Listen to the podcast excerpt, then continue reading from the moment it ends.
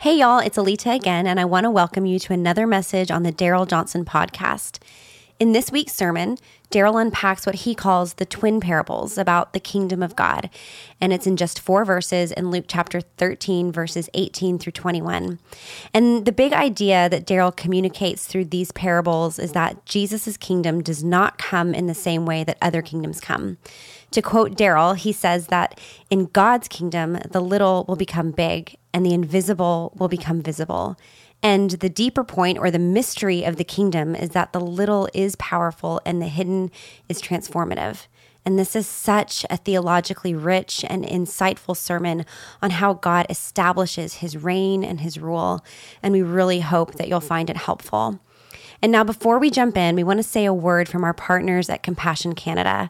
Compassion Canada is continuing to rewrite the story of extreme poverty through their revolutionary child sponsorship model. And by working exclusively with the global church, Compassion is dedicated to lifting children out of poverty in all its forms. And even though Compassion's child sponsorship model has been around for a number of years now, Compassion is constantly changing the way development work takes place. Child sponsorship continues to be a life changing and long lasting relationship that profoundly impacts children and changes you. Through a relationship with a local church and a caring sponsor like you, a child living in poverty is able to flourish in mind, body, and spirit while discovering their true inherent value. If you're looking for something meaningful to be a part of, sponsor a child today and you can be a part of changing a child's life for good. Visit compassion.ca slash good for more details. That's compassion.ca slash good. Okay, now let me hand it off to Darrell. Next weekend, Friday through Saturday, one of the most important events for the health of our city is going to be held at the Vancouver Convention Center. Thousands of people are going to be gathering for the annual Missions Fest. How many of you have ever participated in one of these fests over the years? Quite a few of you. This year's theme is Hidden in Plain Sight, lifting up the fact that the mission field is right in front of us if we have eyes to see. Uh, this year's fest features a number of outstanding plenary speakers Mark Buchanan, Beth Guckenberger, and Josh McDowell. Between these plenary sessions, another 100 uh, seminars are being offered by women and men who are in frontline mission projects. There are also 250 exhibits from mission agencies all over the world. So I, I hope you have an opportunity to at least be part of that this coming weekend. Neil Redenbaugh is taking our youth there on Friday night. Then here at FBC, we'll be offering a number of other ways to focus on the mission of Jesus in the world. Uh, Tuesday night, the members of CLT are going to be serving at shelter. On Wednesday night, at our Heart and Soul gathering, we're going to hear a report on the gospel and human trafficking. On Saturday, we're hosting a seminar by Brian Fikkert, who is the author of the book Helping Without Hurting. It's subtitled, Could Our Aid Actually Be Hindering the Poor? And what you can do about it. And then next Sunday, I've invited uh, Dr. Joseph D'Souza, who is a Christian human rights activist uh, working among the Dalit people of India, to come and share very moving stories about what God is doing in that part of the world. You received, as you came into worship, I think, a packet uh, uh updating us on the um, Canadian Baptists of Western Canada and in uh, Pinder Hall, you can obtain a copy, a list of all of the missionaries that we support out of this church.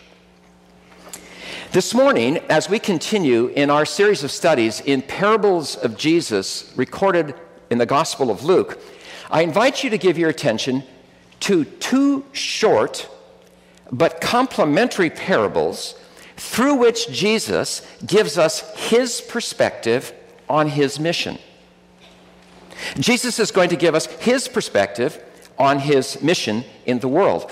When I look out at the flow of history through these parables, when I look at what is going on in your life and in my life through the lenses of these parables, I breathe a sigh of relief and am filled with hope. The parables are recorded in Luke 13, verses 18 through 21. But as, as our habit, we also want to hear and see them in the immediate context in which Jesus spoke them. So we're going to be reading from Luke 13, verse 10 through 22. Miriam, would you come and read the Word of God for us? This morning's reading is from Luke 13, verses 10 to 22, and is printed in your worship folder. If you're able, would you stand for the reading of God's Word?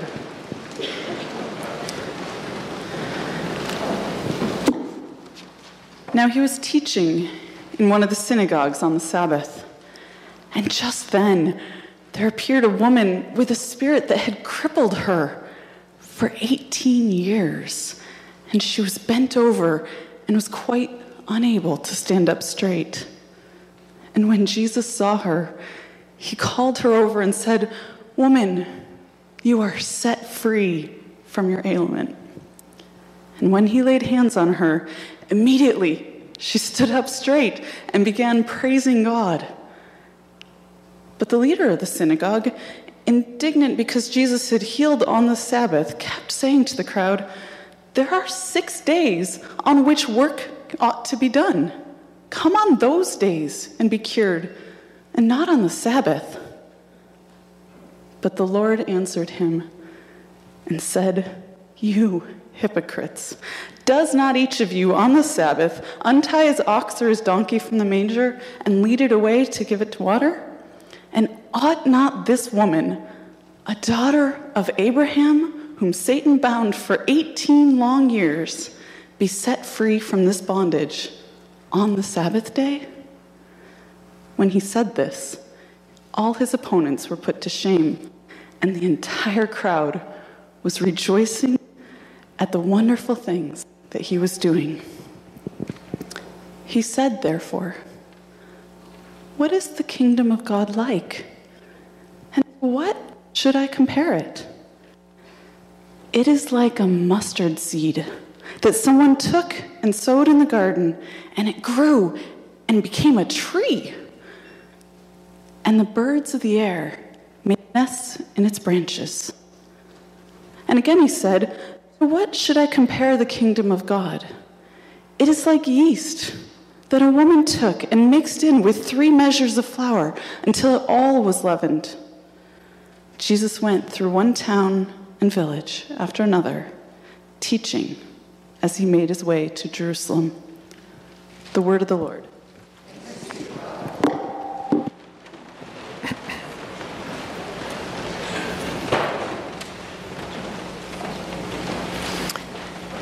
Dear God, we believe that you enabled Luke the physician uh, to write down um, these words accurately for us.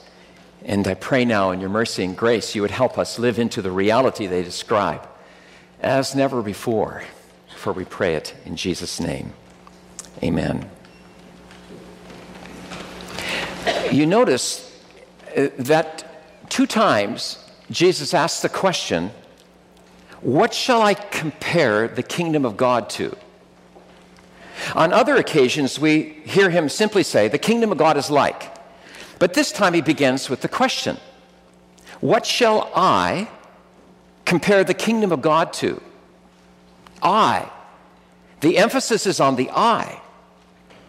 The point being that the one who brings the kingdom of God into the world the one who is bringing heaven to earth, the one who is answering the prayer he taught us to pray, Your kingdom come, is now telling us his understanding of how the kingdom comes.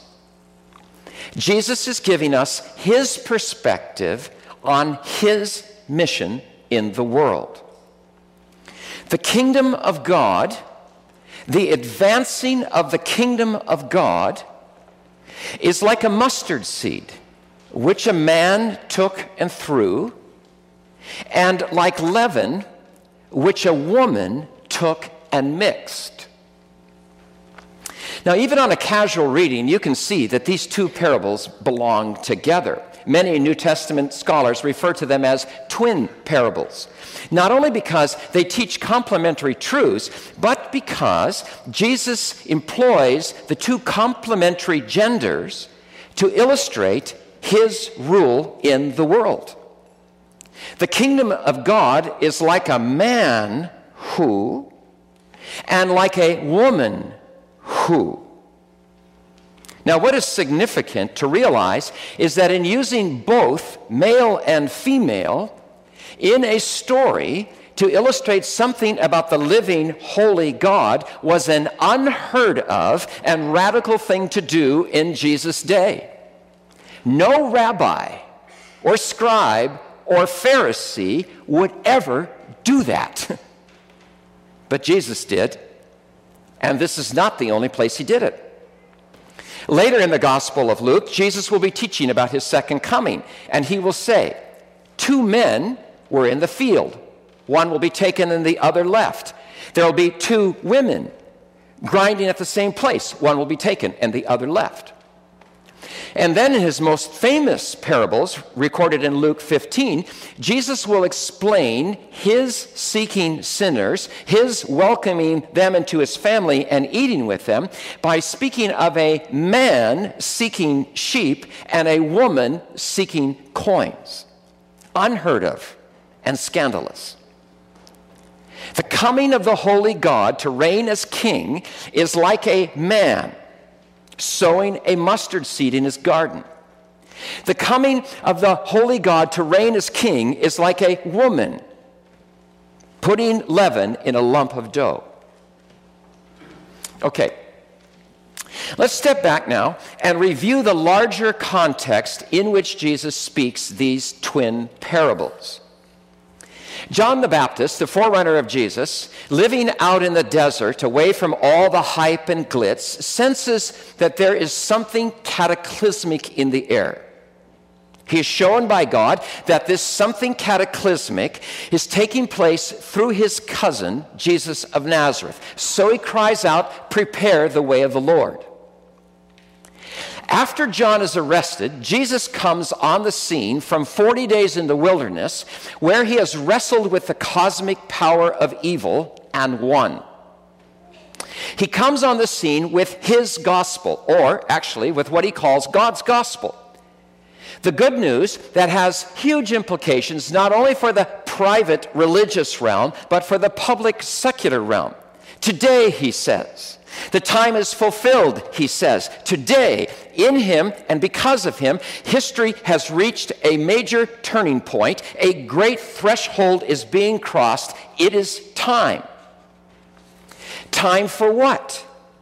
For the inbreaking of heaven, for the rule of God to invade the world. It is time for a change in government. It is time for God's new world order. Jesus then begins healing people and freeing them from the demonic, not to prove that his good news is true news, but because the kingdom he is bringing is all about healing and freedom. Jesus preaches his Sermon on the Mount. In which he describes what happens to people when the kingdom of God comes. They become beatitude people poor in spirit, mourning over the condition of the world, gentle and hungering and thirsting for justice, merciful, pure in heart, makers of peace, people who no longer echo the behavior of those who hurt them, people who are learning to bless those who curse them, people who are learning to love their enemies. Jesus sends out his first group of disciples on a short term mission project to announce his gospel. In towns and villages, they announce what Jesus was announcing. The kingdom of God has come near. People are healed. People are freed. People begin to move toward wholeness. But for all of that preaching and teaching and healing, life is still profoundly broken. For all of the light that is breaking into the darkness, the world is still a very dark place. John the Baptist is confused. He is in prison. He hears the reports of what Jesus is doing. Good reports, but not good enough for John. Good, but not as good as he expected. The something cataclysmic in the air is not coming cataclysmically enough. So he sends messengers to Jesus saying, Are you the coming one, or should we look for someone else? Jesus increasingly finds himself in trouble with the religious leaders. He's not religious enough. He's not doing things the way religion is supposed to be done. He heals a woman who had been crippled for 18 years, and all he gets is a complaint that he did it on the Sabbath. And then he speaks his twin parables. I think we can summarize what Jesus is saying in them this way The kingdom of God does not come the way other kingdoms come. The kingdom of God does not come the way other kingdoms come. That something cataclysmic in the air does not come in cataclysmic ways. Not ordinarily. There are times when it can come in that way, but not ordinarily. Mustard seed. What is the kingdom of God like? Jesus asks. To what shall I compare it? It is like a mustard seed, which a man took and threw into his own garden, and it grew and became a tree, and the birds of the air nested in it. The language of the parable is very appropriate when speaking of kingdom. For in a number of Old Testament texts, God pictures human kingdoms as trees that grow large enough for birds, other kingdoms, to come and live in them. So, for example, in Ezekiel 31, God speaks of the kingdom of Pharaoh, king of Egypt, as a tree growing very tall and, quote, all the birds of the heavens nested in its boughs, close quote. In Daniel chapter 4, Nebuchadnezzar, king of Babylon, has a dream of a tree very large, and, quote, the birds of the sky dwelt in its branches, close quote. In Ezekiel 17, God speaks of his own people in such terms. God speaks of taking a sprig from a cedar tree and planting it himself. And says God, it will bring forth boughs, bear fruit, and become a stately cedar, and birds of every kind will nest under it. They will rest in the shade of its branches. Jesus hooks into all that Old Testament background to give his perspective on his mission in the world. The kingdom he is bringing into the world will one day grow as John the Baptist expected until it is large enough for all the other kingdoms of the world to nest in it. But the kingdom begins small, much smaller than John expected, like a mustard seed. You might know that that phrase, like a mustard seed, is a proverbial saying in the first century to describe something very small. Very small. A mustard seed is not even a millimeter in diameter. Very tiny. It takes 750 mustard seeds to even weigh a gram. Yet, from a tiny mustard seed will grow a tree anywhere from 8 to 12 feet high large enough for a man to climb in it like you would climb in a fig tree. Jesus is saying to John the Baptist and to us, yes, the kingdom is not coming as you expected. It's not coming as cataclysmically as you would like. It looks very tiny right now, but you just wait and see. Do not despair. Hang on to the potency of the tiny mustard seed so tiny and so apparently insignificant alongside all the other kingdoms, yet it grows larger than any plant in the garden. And do we not, 2,000 years later, see the fulfillment of Jesus' word right before us? This tiny seed has grown way beyond its tiny beginnings. The gospel has spread all over the world. Yes, there are people and people groups that have not yet received the gospel, and I want to do everything I can to make sure that they do. But think of how far the gospel has already spread. Millions and billions of people have already come to nest in the branches of Jesus' tree. When Jesus first spoke his parable, he likely had fewer than 100 followers. Um, only 12 enrolled in his intensive training course. One betrays him, and one, James, the son of Zebedee, is murdered just as the movement starts. Yet look how it grew. Peter took the gospel to Asia Minor to Jews living in the, the, the, diaspora. Andrew took the gospel to the people of southern Europe. Thomas planted the gospel among the Parthians and eventually brought the gospel to South India. Matthew bore his witness in the land called the, uh, uh the land among the cannibals in Anthropophagia, where he was executed an act that so troubled the king that as Matthew is killed, the king is converted.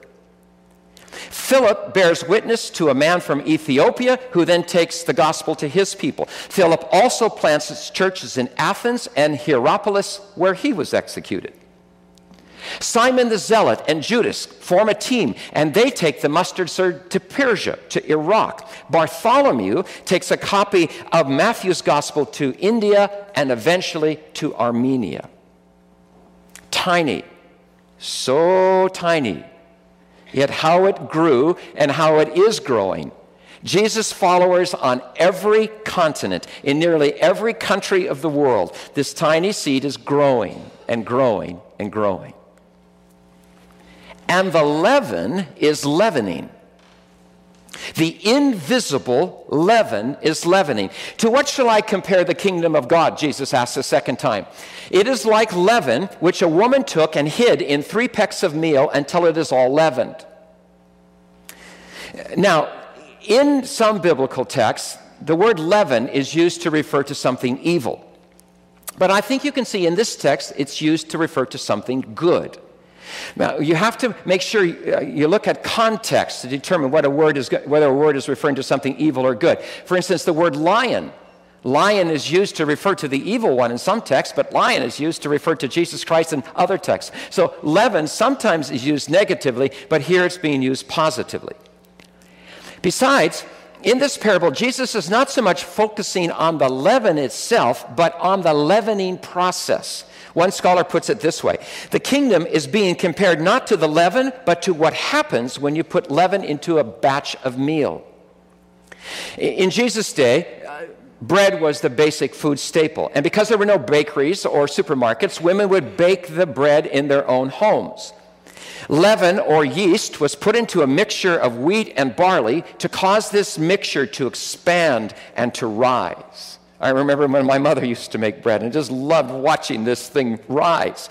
Now, the women didn't use uh, fresh yeast every time, but they would keep a fermented piece of the lump and then work that into every other time that they were making a new batch.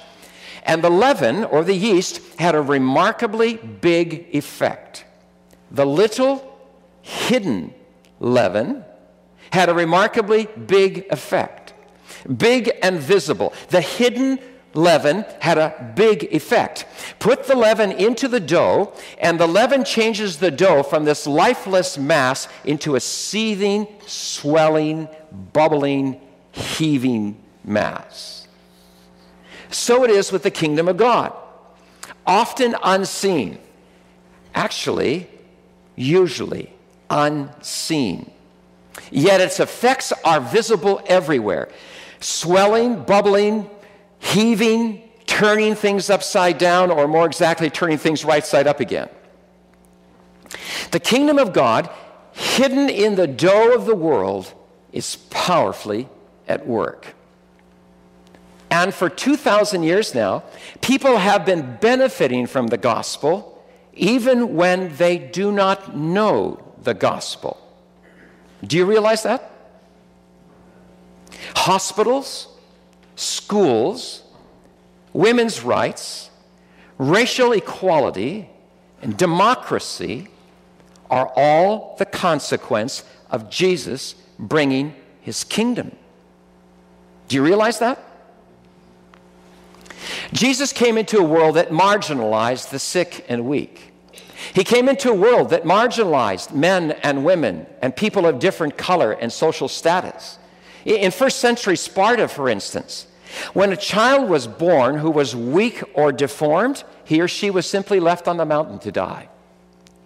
The hidden leaven of the kingdom of Jesus changed all that. Disciples of Jesus took such children into their homes and raised them as their own. The first home for the blind was founded by a Christian monk named Thalesius.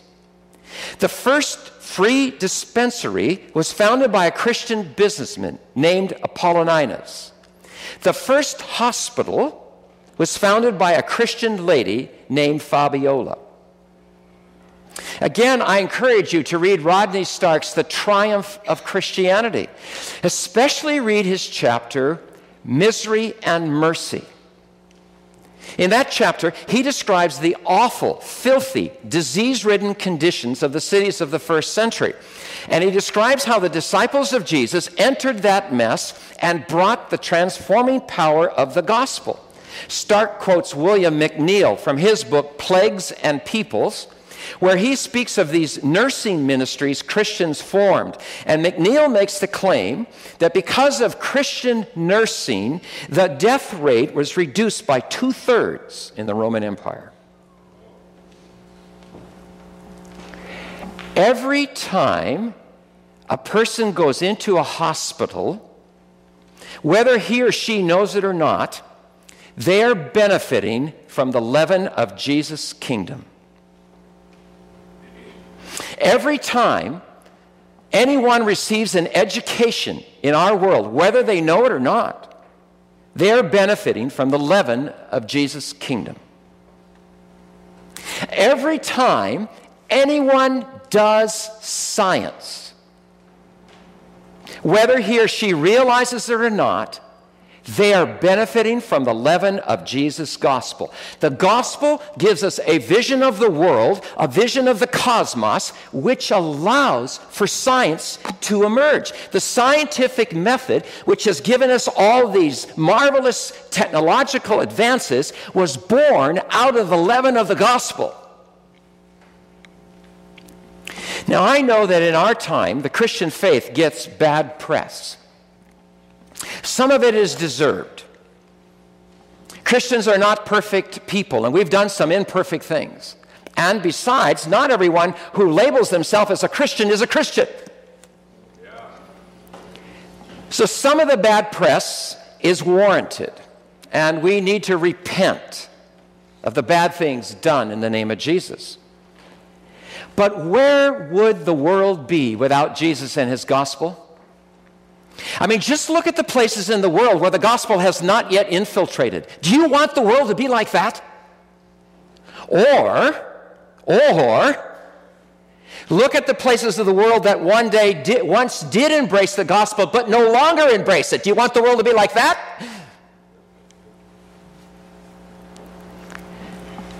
Now, clearly, the obvious point of Jesus' twin parables is that the little will become big and the invisible will become visible. But the deeper point, the mystery of the kingdom, is that the little is powerful and the hidden is transformative. That is, the encouragement of these parables lies not in the eventual consequences of sowing the seed and putting the leaven in the dough. The encouragement is, lies in the mustard seed itself and in the leavening process itself. The mystery of the kingdom. This is the mystery of the kingdom Jesus wants us to know. And it is that littleness is powerful and hiddenness is transformative. Yes, the kingdom does come sometimes in big and visible ways. Think day of Pentecost when Jesus pours out the Holy Spirit and 5,000 people come to follow Jesus Christ. And think of those other times in history when the Holy Spirit moved in such power that whole cities were converted in the so called Great Awakenings for which I pray my heart out for our time. With many of you, I'm asking the Holy Spirit to just come and move in our city and just take over the city. He can, and He has. You might know that right now in Latin America, 3,000 people an hour are coming to Christ. That's one new Pentecost every hour. By this time tomorrow, 72,000 more people will have come to Christ. By this time next Sunday, a half a million more people will come to Christ. Christianity is the fastest growing religion in the world. But the encouragement lies in a deeper place in the power of littleness and hiddenness. The kingdom of God ordinarily comes in the little and hidden. Which means we can resist the temptation to spruce up the gospel, to make it bigger and more visible. The gospel can do just fine on its own, thank you. Let it stand, seemingly as small as a tiny mustard seed, seemingly as insignificant as invisible leaven. One day, the kingdom is going to come in a cataclysmic way. Jesus says of that day, the sun will be darkened, the moon will not give its light, the stars will fall from the sky, the powers of the heaven will be shaken, and a new heaven and a new earth will descend. But before that day, the kingdom ordinarily comes in little, hidden ways. Which means, until that day, the gospel will not get the headlines and that is okay. The gospel does not need the headlines to do its work. Jesus does not need the headlines to bring his kingdom into the world. Littleness and hiddenness will do it just fine. Now, has this not been God's way in the world throughout the centuries? Of all the people groups, God could have chosen to be the first covenant people. Whom did God choose? The big and the visible? No, he chose the Jews, who at that time were not a great nation. In fact, at that time, they weren't a nation. Just a man and a woman, Abraham and Sarah of Iraq. And when God wanted to raise up a king for his people, whom did he choose? The big and visible ones? No, he chose David, the smallest, the youngest of a forgotten clan. And when God chose a mountain on which to uniquely dwell, was it the big and highly visible mountain? No, it chose Mount Zion. It's the smallest, it's the most obscure hill in Jerusalem. When God chose to come to earth in our flesh and blood, when God became human and lived among us, where was he born? In the big name, flashy cities of the world Jerusalem, Alexandria, Athens, Rome. Surely, God, you would choose to be born in Rome. No, Bethlehem, a little seemingly insignificant village off the jet set path. In the last book of the Bible, in those grand apocalyptic visions of the glory of God, what is the central thing that grasps that grabs hold of you in those visions? The grandeur of it all, the size of the throne, the lightning and the flashing? No, the thing that grabs you is a lamb, a little lamb who, though little though he may be, stands at the very center of it all. In the new heavens and the new earth, he's still this lamb, this little lamb, but he turns out to be the lamp of the glory of God. He turns out to be the source of all the glory of God. To what shall I compare the kingdom? asks the one who brings the kingdom. Mustard seed, littleness, leaven, hiddenness, and through littleness and hiddenness, transforming the cosmos. I want to conclude this morning with my favorite story of how Jesus does his ministry in the world. It, it, it, involves the former bishop of the Church of South India, Lesslie Newbigin, to whom I owe so much. He received a message one day asking him to come to a remote village in South India, which he had never heard of before to baptize 25 families. He goes, he sits down with them, and listening to the story, was able to, uh, to piece together how all this took place. He says it was a story in four acts. Listen to it in his own words. Act one a water resources team has come to assist the villagers in digging a well so that they could have clear, clean water for the first time in their history. The man in charge of this team was a Christian. He was not formally trained, even theologically naive. He was not good at communicating and verbalizing his faith, but he made it clear he was a Christian. He left behind the impression of a good, caring, honest, sincere man. Act 2. Three or four months later, one of the people of this village was visiting a neighboring town to do some shopping. A representative of a Bible society sold him a copy of St. Mark's Gospel. The man brought it back and started reading it. Now, reading in an Indian village means reading aloud. So this man sits on his veranda of his house reading this strange book. And of course, people with nothing better to do gather around and listen, and they start discussing. Week after week for several months, you have a group of people reading St. Mark's Gospel, which is totally strange to them. They try to make out what it's all about. Act 3. Along comes what we call an independent evangelist. We have a rather remarkable breed of such evangelists in South India. Each one has a hotline to God, knows exactly what God intends, and they go around to villages preaching fiery sermons. One of these independent evangelists dropped in on our village, preached a fiery sermon, and left behind a tract which simply said, If you die tonight, where will you go? Act 3 closes with alarm and despondency in the village. Act 4. The village decides they better do something about it.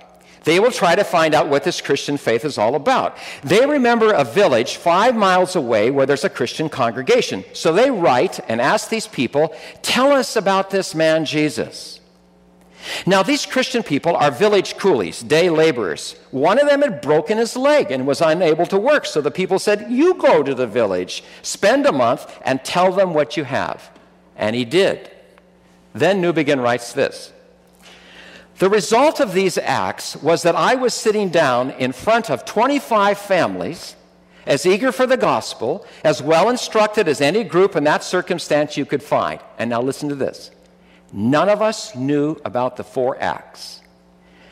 No agency of the church had any idea what was going on. The strategy was entirely in other hands. And that is what's happening in your life and in mine. It is what is happening in your workplace and in mine. It is what is happening in your neighborhood and in mine. It is what is happening all over this city it, it is what happening all over British Columbia. It is what is happening all over Canada. It is what is happening all over the world. Jesus invisibly leavening the dough of the world with his gospel. Jesus working his little but powerful mustard seed conspiracy. To him be all the glory, now and forevermore. Amen.